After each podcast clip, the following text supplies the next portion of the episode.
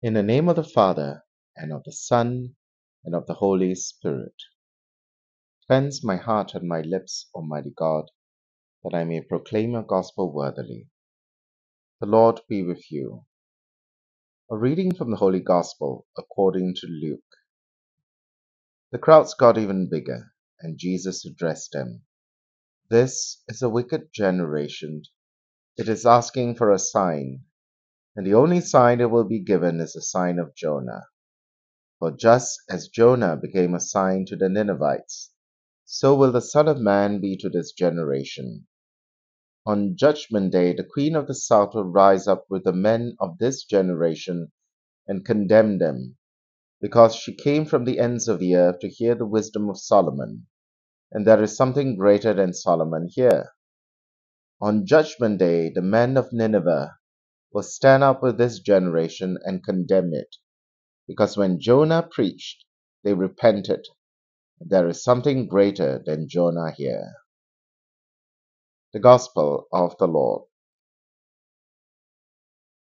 It is infuriating to see how people stubbornly badger you with the same questions even when you've given them the answer.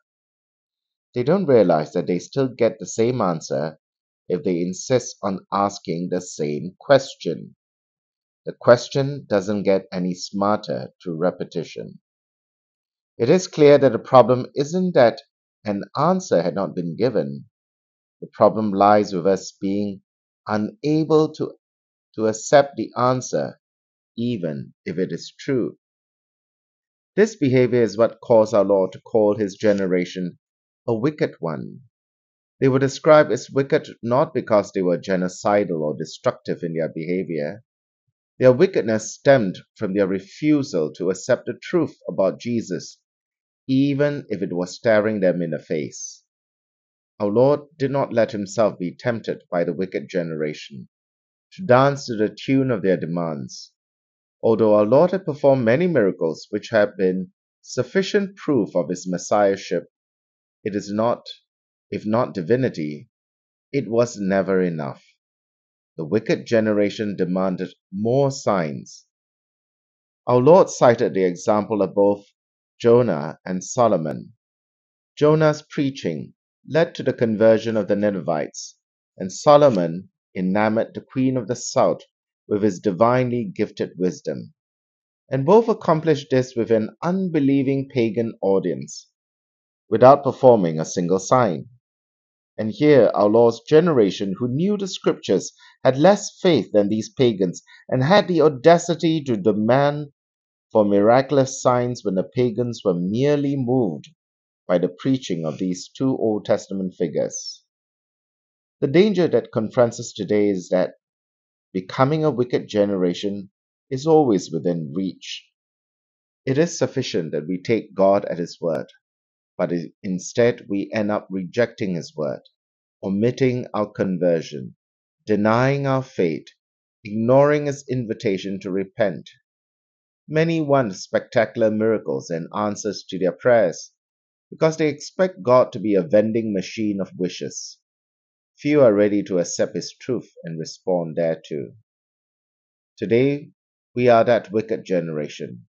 When we receive our Lord's body and blood in the Eucharist, but reject His cross, we feed on the sacrament of love and endure hate in hatred, in malice, and in selfishness our hearts turn to evil and refuse to be converted. The queen of the south, along with the inhabitants of Nineveh, will condemn us because they heard the word of life. The queen let herself be conquered by wisdom, Nineveh by conversion. The wicked generation instead remains in its wickedness. Its heart is of stone and refuses to become flesh. But if we allow our hearts to be turned into flesh by the power of the preaching of Jesus Christ, the true sign from heaven, then everything changes. As our Lord Jesus promised to Saint Margaret Mary Alacoque and all those who venerate His Sacred Heart, that He will imprint His love on their hearts and destroy all unruly inclinations. This is what happens when we repent of our sins. Repentance changes everything. We no longer have to be that wicked generation, but we can become a righteous generation, a chosen people, a royal priesthood, a holy nation, God's special possession, that you may declare the praises of Him who called you out of darkness into His wonderful light. 1 Peter chapter 2 verse 9. In the name of the Father, and of the Son, and of the Holy Spirit. Amen.